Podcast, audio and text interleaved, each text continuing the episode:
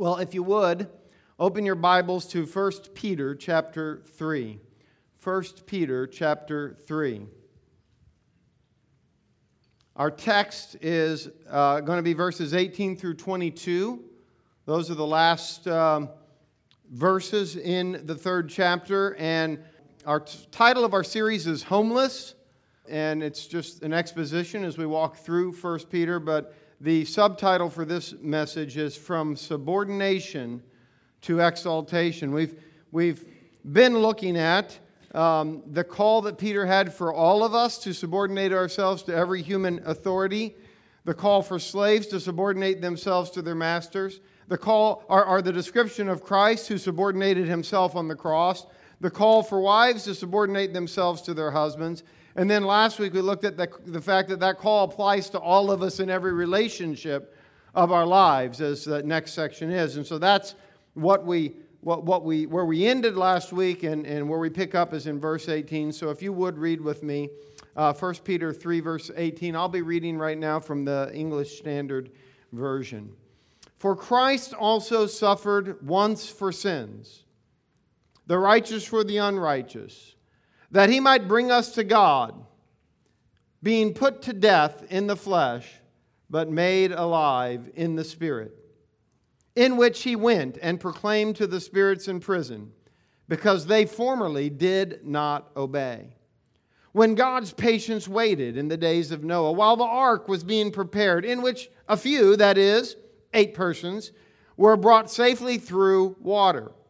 Baptism, which corresponds to this, now saves you not as a removal of dirt from the body, but as an appeal to God for a good conscience through the resurrection of Jesus Christ, who has gone into heaven and has, is at the right hand of God, with angels, authorities, and powers having been subjected to him.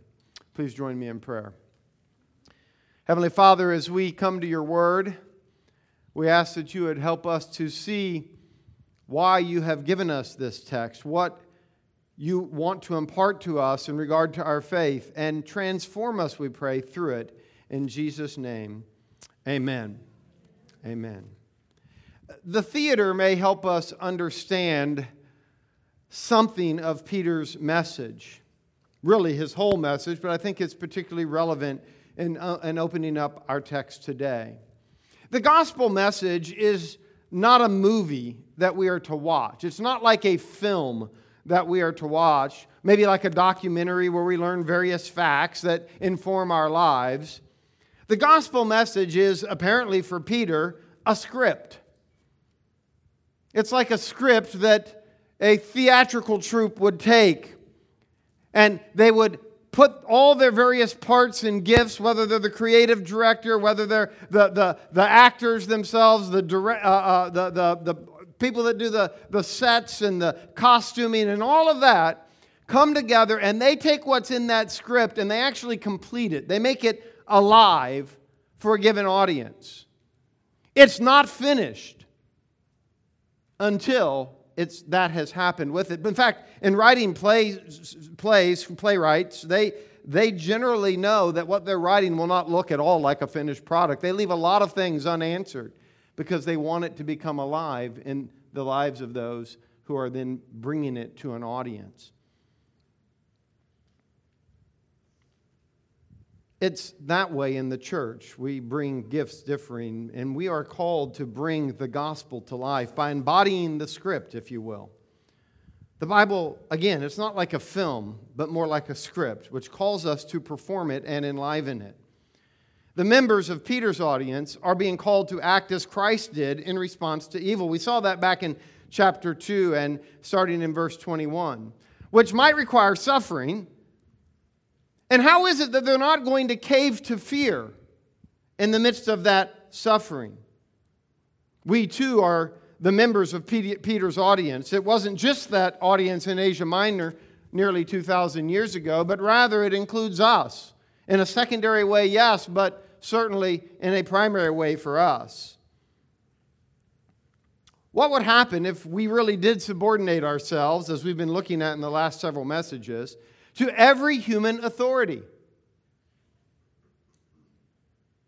Wouldn't everything just run amok? I mean, let's be honest. That's, That's the first thing that comes to my mind.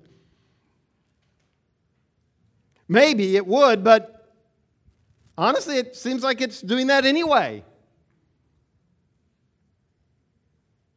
Where do we find answers for these things? Well, for Peter, the answer is you go to Christ. Jesus Christ subordinated himself not only to Pilate, Herod, and the rulers of the Jews, but to all the people and their judgment on him. Crucify him. Surely everything did run amok when he subordinated himself, and it might well do the same for us. This isn't some sort of pragmatic call that if you do these things, everything's going to really work out great. Well, it will, but not maybe the way we think it should. But then what? Uh, imagine you're a believer in North Korea today, Myanmar, or certain fundamentalist communities in India. Their fears are not quite as imagined as ours. Not at all. Why will they suffer? Well, because they follow Christ and do good. And what fears do we actually face? That fears that tempt us to return evil speech for injustice, to turn away from laying down our lives for others. You know, is it, is it fears of what they are trying to do to us? Well, what if they do? Is that the thing we should fear the most? Not according to our text last week, now, is it? But Christ the Lord we are to regard as holy.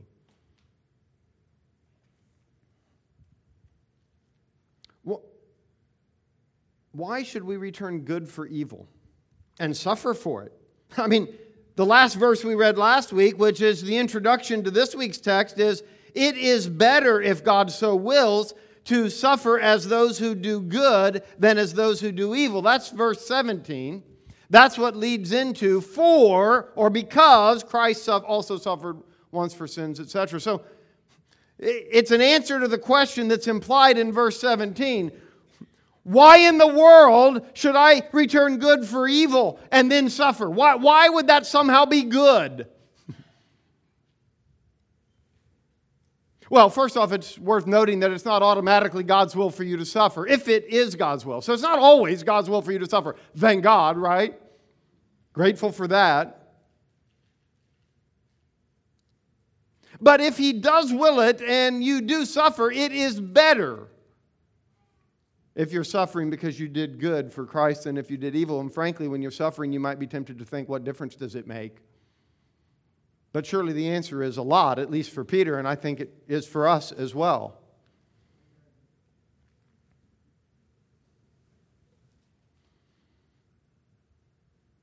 Shouldn't only evildoers suffer? This is how we think the world should run, is it not? Where's the justice and suffering for doing good?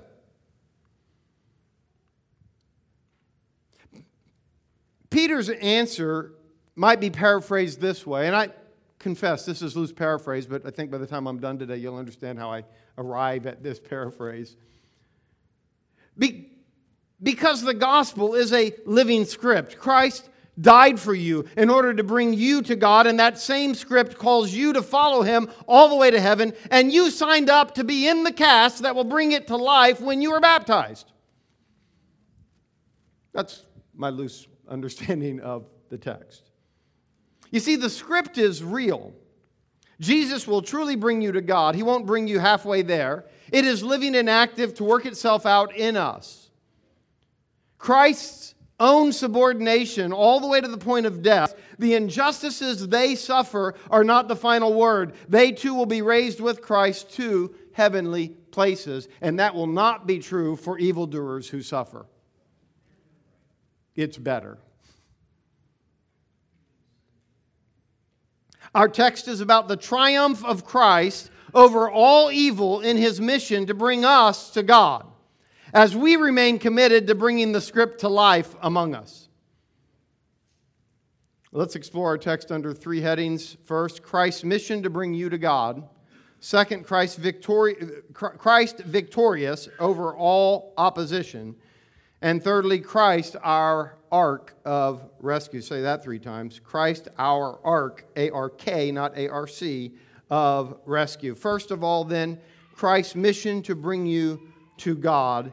We read this in verse, uh, if you would join me in verse 18 again. For Christ also suffered once for sins, the righteous for the unrighteous, that he might bring us to God, being put to death in the flesh, but made alive in the spirit. First Peter is a cross saturated message. This is the third time Peter has explicitly gone to the cross in this letter.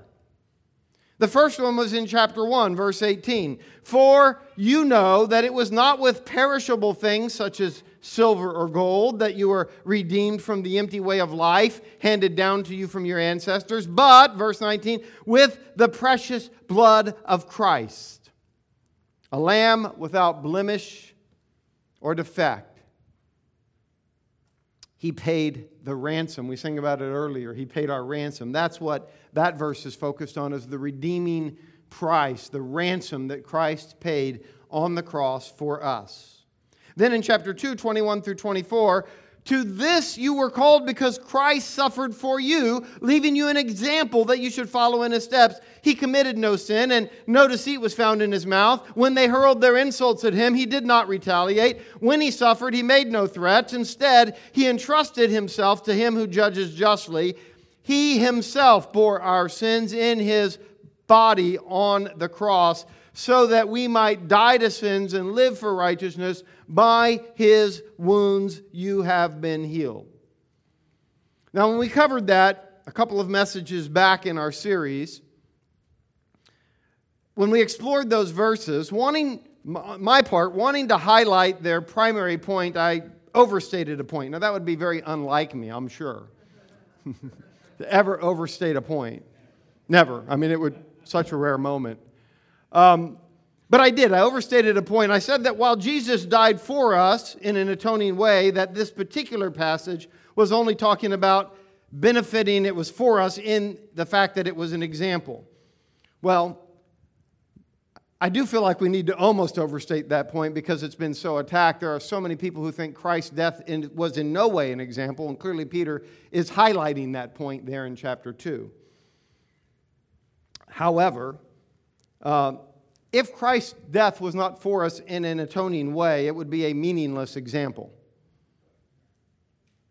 Be a meaningless example. It'd be like a parent saying to their kids, you know, we, and we often tell people this. We say, you know, Jesus loves you so much, he died for you. And if they have no context for that, they're like, how is that love?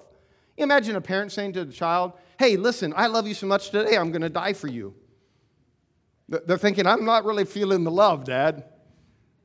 Okay? Now, it's different if they're about ready to get killed by a car racing down the road and he dives in front and throws them out and he dies, then they would feel the love. You, you, you see what I'm saying? There's a, there's a difference. Context matters, right?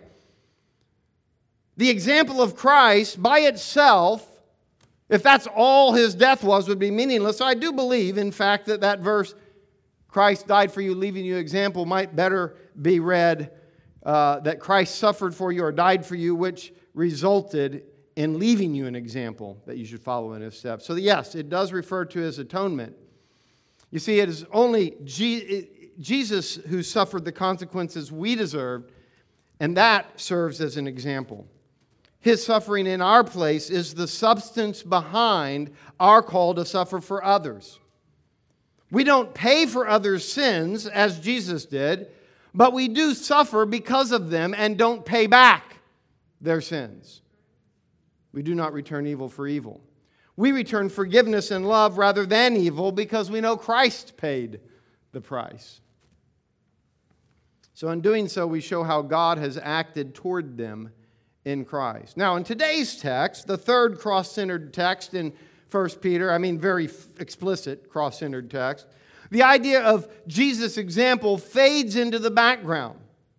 Though it does not entirely disappear, here Peter zooms in on what Jesus accomplished in his death, his victory over death in the grave for, for himself, Jesus, and us. He conquered, he, he accomplished something that was not just for himself, it was also for us. So, now, to understand this verse, let's start with how we normally think. It's kind of important to, to start there. How do we normally think? Well, if you and I were God, and I don't know you well enough to say for certain, but I'm going to guess it's pretty likely true. Just, just guess. All the perpetrators of injustice would be the ones hanging on crosses.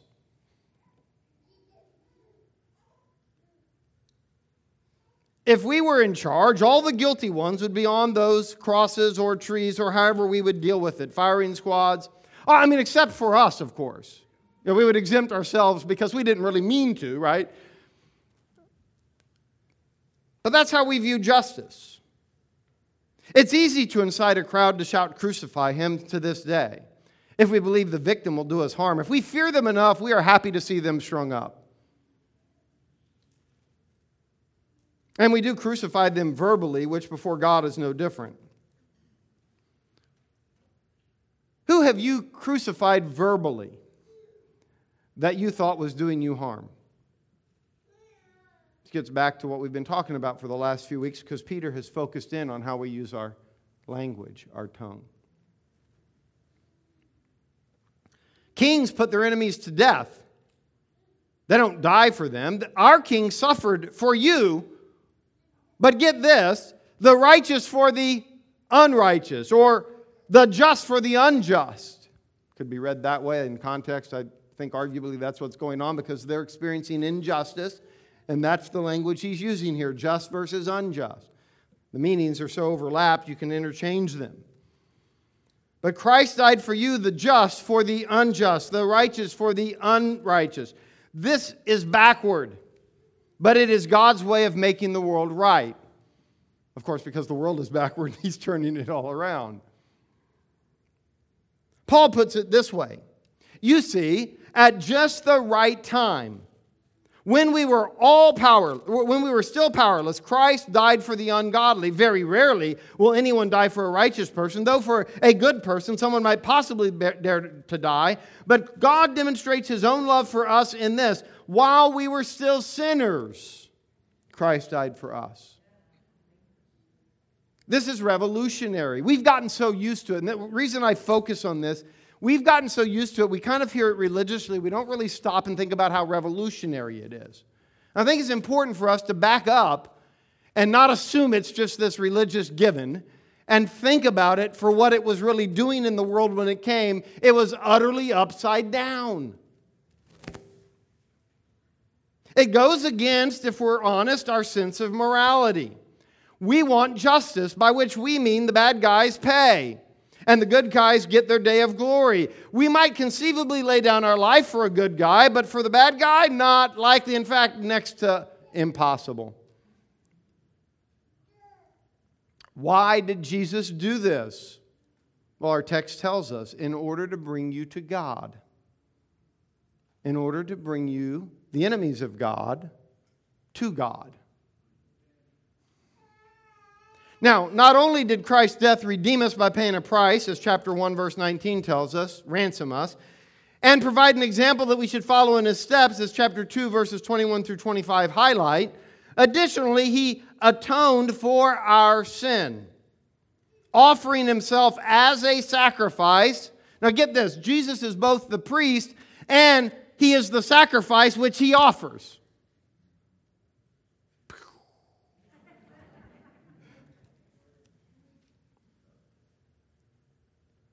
And he did all of this in order to what? To bring us to God. He carries us to God in himself.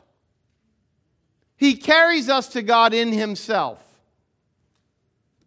Christ suffered once for sins. That phrase for sins is used 51 times in Leviticus and Numbers, and each time it is translated as a sin offering. Christ suffered once for sins, or in other words, as a sin offering. He atoned for our sins. He paid the price. He suffered on our behalf. He removed our guilt from us. All of this is sort of ca- captured in that idea of what atonement was.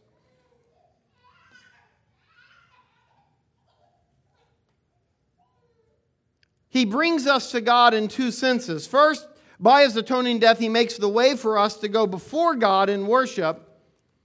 You see, we are a worshiping community, so he creates that worshiping community in his atonement because he brings us to God. Secondly, and this is the emphasis in our given text, secondly, he, his ultimate mission. He will bring us all the way to the presence of God after death. He carries us within his own death, resurrection, and ascension to the presence of God. He didn't just die and pay a price. Like, like someone who you might go to the grocery store and you get up to check out, and this has actually happened to me. I was in another state of all things, and the person who had been before me left money to pay for my groceries. And that's amazing enough, right? But Jesus didn't just pay, pay a price and leave. He would be more like a guy who not only pays for the groceries, but after you've bought, gotten them, he puts them in your car. He drives you home in your car. He takes the groceries out and puts them in the cabinet for you. Jesus completes the work in total from start to completion. Amen.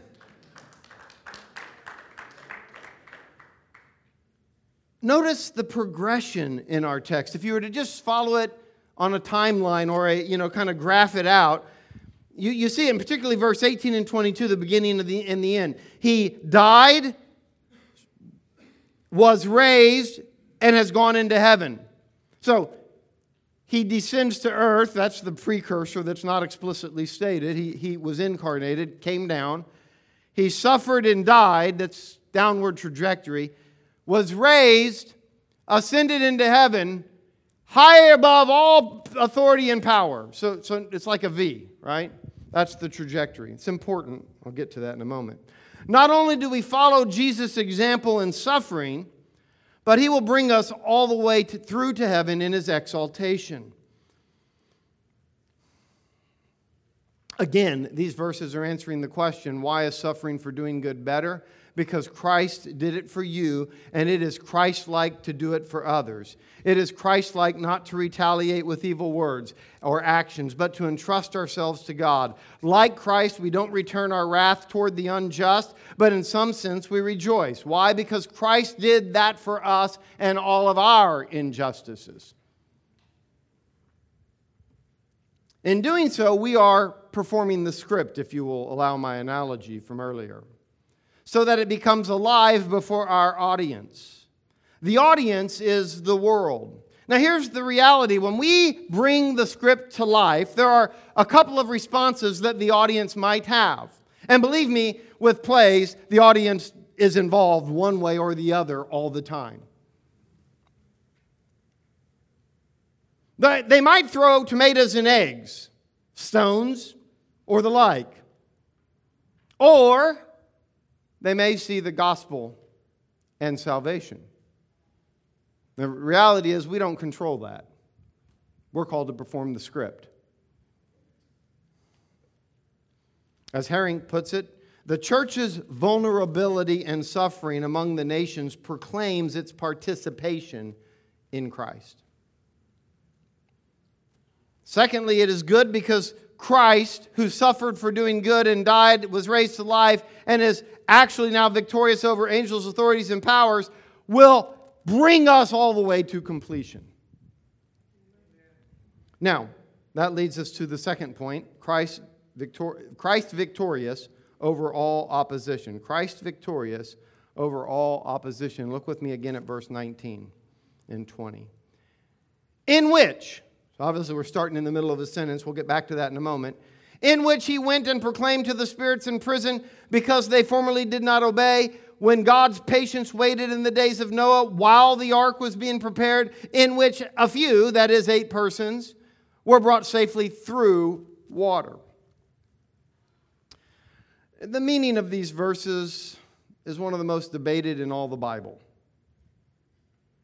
I mean, it struck me yesterday afternoon to think of the irony that Peter said that some of Paul's writings were hard to understand, and yet it's Peter's text that gets the label as one of the hardest in the entire Bible.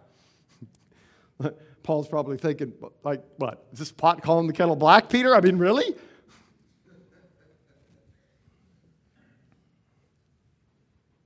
Whatever else these verses say, they must support the point the key point of the whole passage, which is that although wicked evil powers threaten you, they will not have the final say. Now that, that's whatever they say, they must support that key point, which is clearly the driving point of the passage. Karen Jobes, in her commentary, wrote This passage functions as a word of encouragement to Christians oppressed by the powers they faced. Serves as a word of encouragement to Christians oppressed by the powers they faced. So the meaning must be kept in line with that idea. idea. And to understand them, I, I, we have to explore the answers to four questions. I'm grouping two of them together, so I'm going to put it under three. The first, when did Christ go? Wherever it is he went, when did he go? Second, where did Christ go? And to whom did Christ speak? I'll group those two together. And then thirdly, what did he say? If we can unravel that, I think we've made progress. And I'll do it as briefly as I can. If you want details, talk to me later. I'll send you some stuff. Anyway, when did Christ go? Well, to answer that, let me back up slightly into verse 18 again. He was put to death in the flesh, but made alive in the spirit, in which he went. So, this is talking about Christ's death and resurrection. Historically, many, including myself, I, I, I, don't know, some 15 years ago, because I was following whatever commentary I was reading at the time, um, took that to mean made alive, that, that made alive in the Spirit to mean that Christ was made alive in the days of Noah, the pre existent Christ, in the Spirit. But honestly, um, that makes no sense of the sentence as it sits in front of you on the page.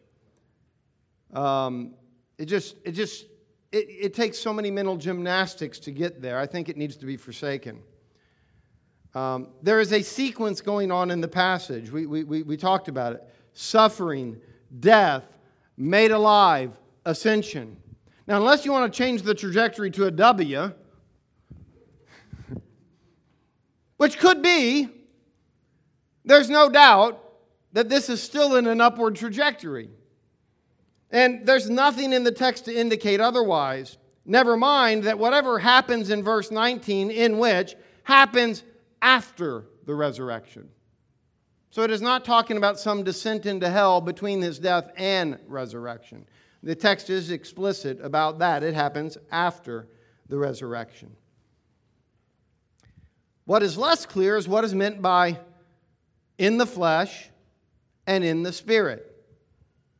So, you know, we, we, we see uh, he was made, put to death in the flesh, but made alive in the spirit.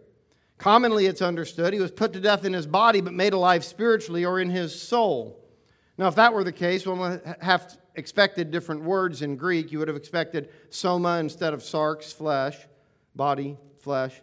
You would have expected suke, soul, rather than spirit, pneuma, spirit. But and, and so I think it's unlikely, never mind that it would make a strange theology of the resurrection, but I won't go there right now. Most scholars today take it to mean this, and I think this is one of these is at least pretty close or, or right. Put to death in the realm of the flesh and made alive in the realm of the spirit. You see, he was both put to death and made alive bodily he wasn't put to death bodily and only raised spiritually. He was put to death and made alive bodily, but in reference to two different realms. It's also possible to translate it put to death by the flesh, meaning by human beings, uh, but made alive by the Spirit. Um, and, and, you know, given the attachment to the Noah story where humanity is referred to as flesh regularly, that does have some attractiveness to it. Regardless of which way one goes with that, whatever Christ did in verse 19 occurred after his resurrection, not between death and resurrection, or not thousands of years earlier than his death and resurrection. Verse 19 begins in which? Either in, in the realm of the Spirit, the heavenly places he went and proclaimed, or in Christ being made alive and in the Spirit Uh, I'm sorry, in Christ being made alive in the Spirit, he went and proclaimed. Now, that's the route the New International takes, which I think is a very legitimate way to take it. After being made alive, he went and preached. It's certainly accurate, and I think it captures the sense very well. Well, that's the first question. The second questions, and the second and third, where did Christ go and to whom did he speak?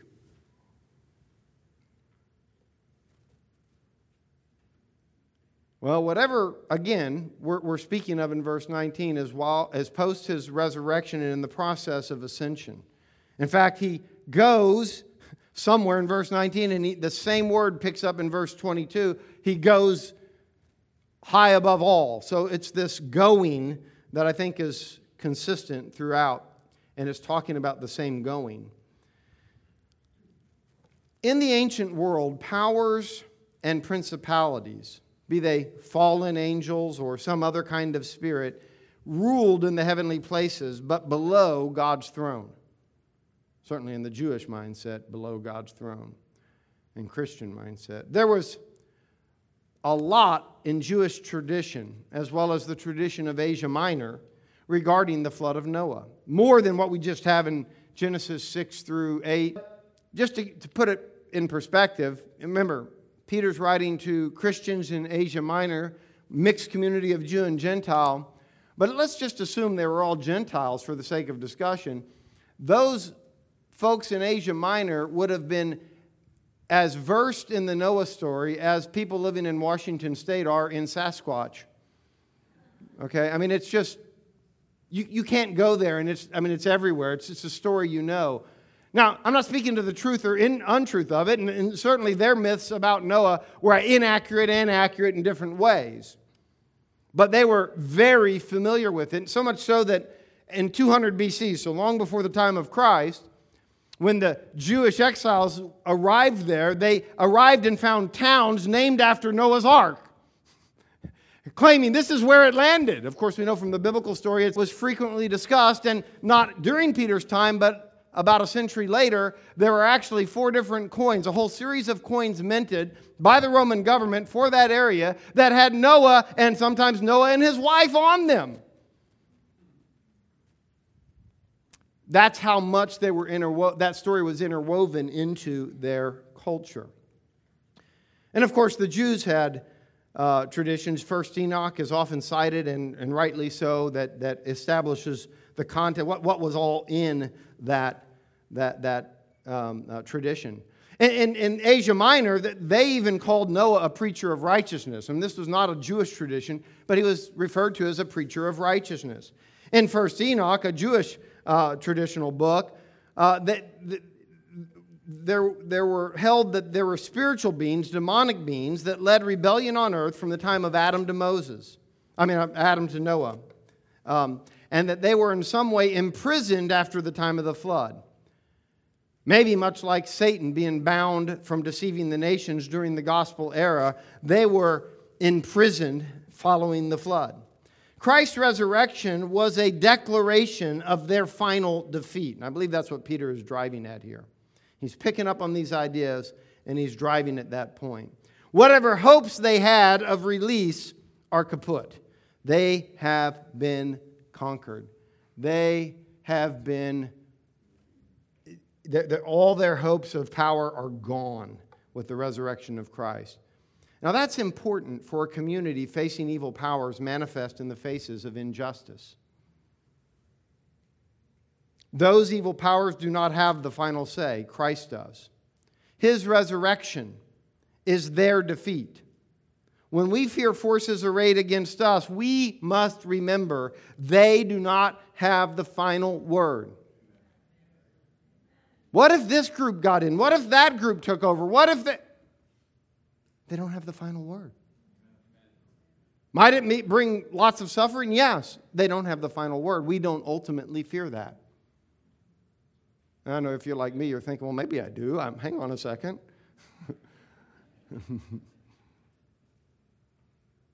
but this is our faith.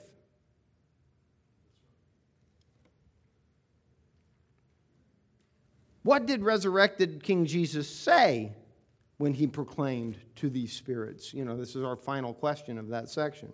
What did he say? Well, he was proclaiming, that's all we're told. He was proclaiming victory, I would argue, is clearly in the context. He might have used words. If he did, we don't know what they were. He may have simply allowed his ascension to be the speech that declares their defeat. Much like the heavens declare the glory of God, there, there's no, spe- no place where their language is not heard, even though there are no words. The resurrection of Christ, it pretty well says all that needs to be said, right, about their defeat. Because they, in effect, were behind his crucifixion.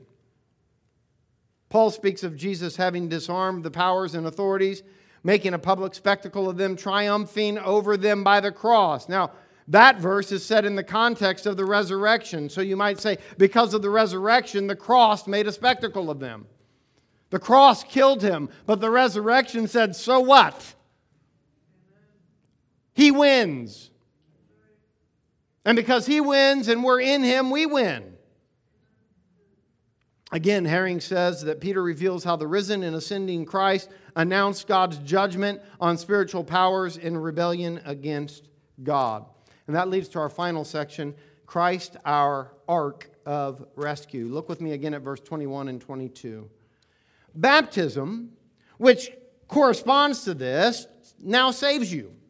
Not as a removal of dirt from the body, but as an appeal to God for a good conscience through the resurrection of Jesus Christ who has gone into heaven and is at the right hand of God with angels, authorities, and powers having been subjected to him. The believers to whom Peter is speaking are called to be preachers of righteousness like Noah, in word and in deed. Peter now connects them to Noah by bringing the Noah, Noah story forward to their baptism. The flood foreshadowed baptism. The flood not only judged the wickedness and violence on the earth, it also cleansed the earth from that moral filth. The waters judged them, and the waters cleansed the earth. The floodwaters were both judgment and salvation. Without those waters, the ark could not rise above the judgment. So the waters lifted the ark up above the judgment, if you will.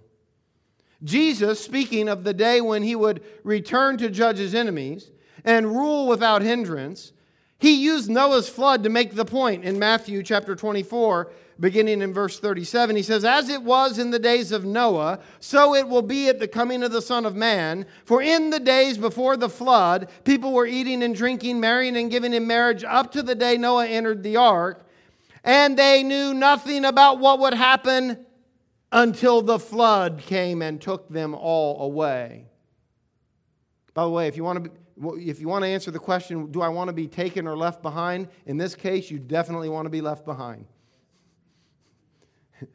When one is in the field, one is taken, they're taken to judgment. The flood swept them away and took them. That's the next verse, by the way. This is how it will be at the coming of the Son of Man. So the people of that time, Noah's time, would be taken away, swept away in the floodwaters of judgment. Like those who were persecuting the believers in Asia Minor, like those who persecute Christians today all over the world, they were oblivious to their own judgment. Baptism saves us because, like the waters lifted the ark above the, the, the flood, the waters, the judgment, the waters of baptism unite us with Christ, who is our ark. In him we are safe. Unite us with him in his death, resurrection, and ascension, which raises us above the waters of judgment.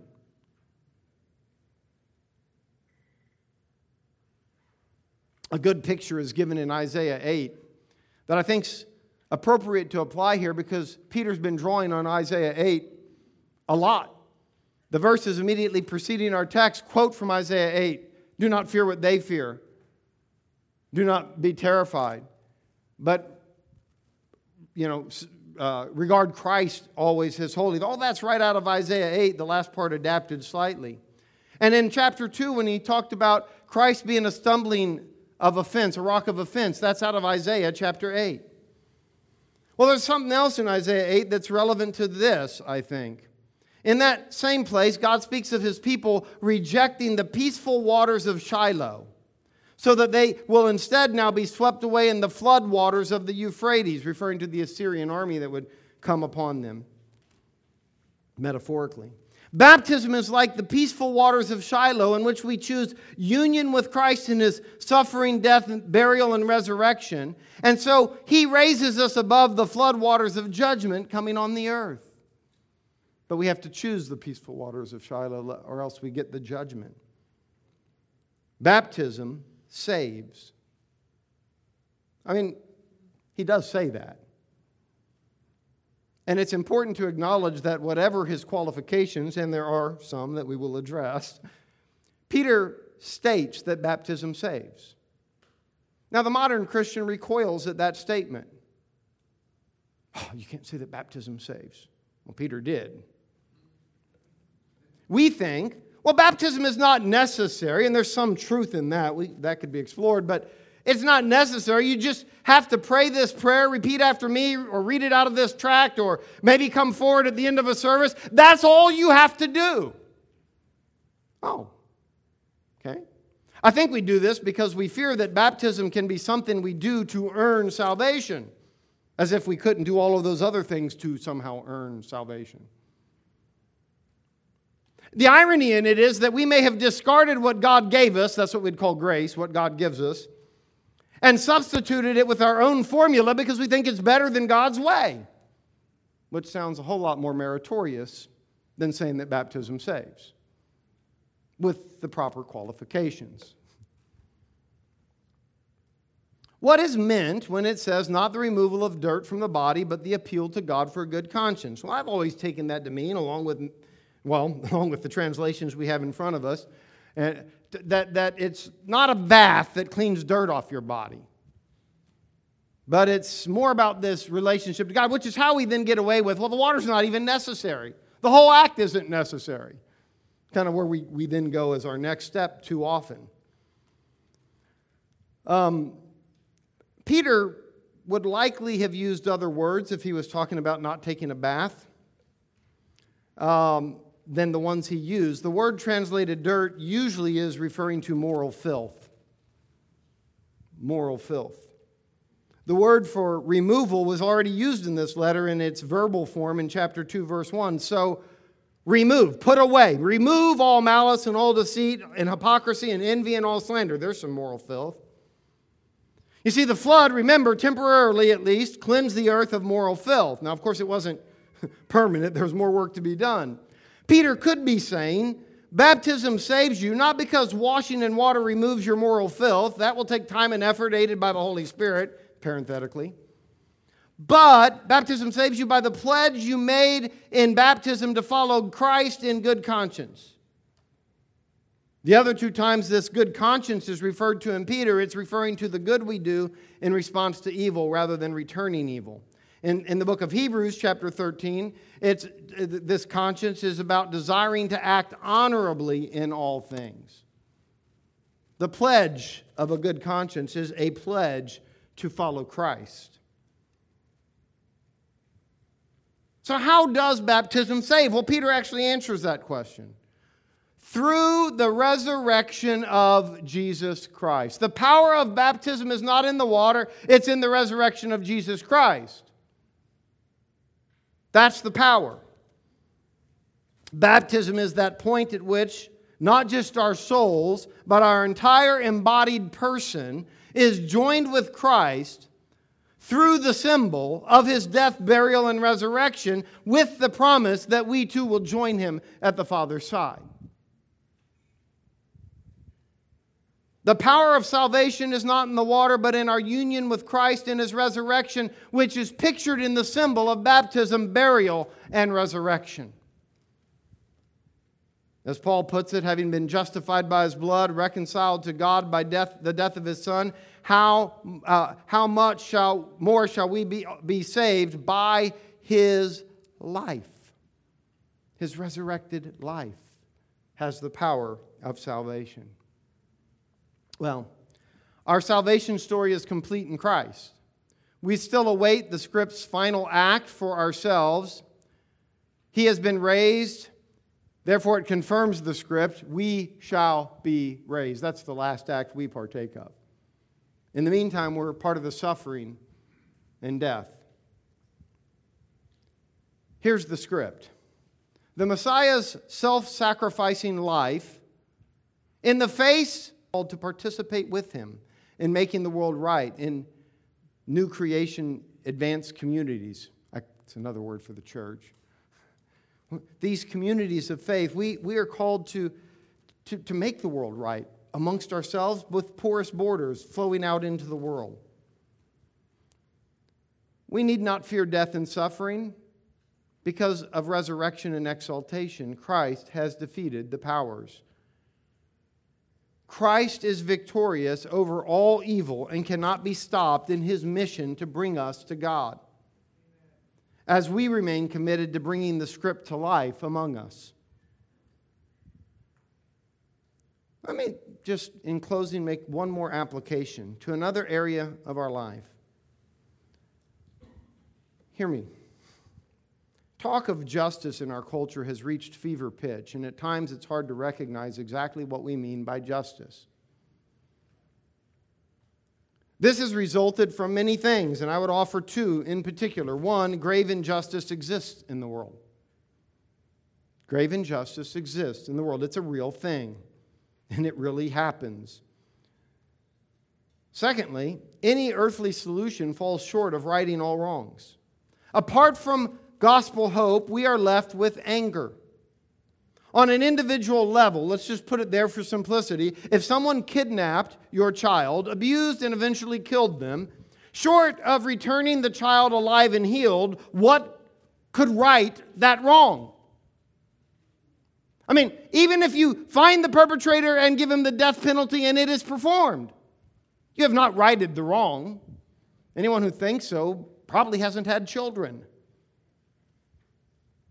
It may be the most we can do, but it is certainly not enough. Believers have the only ultimately, ultimately satisfying solution faith in the fact that God will set all things right. He will wipe every tear from our eyes.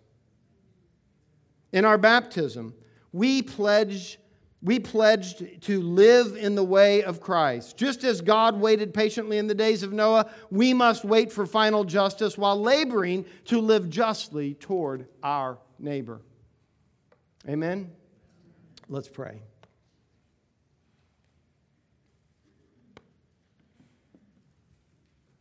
Heavenly Father,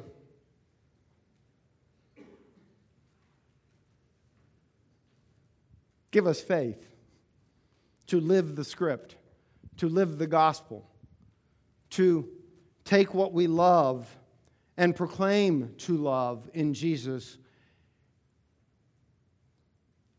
And so love him that we want to emulate him and that we follow your script and make it alive in the world in which we live. In Jesus' name, amen.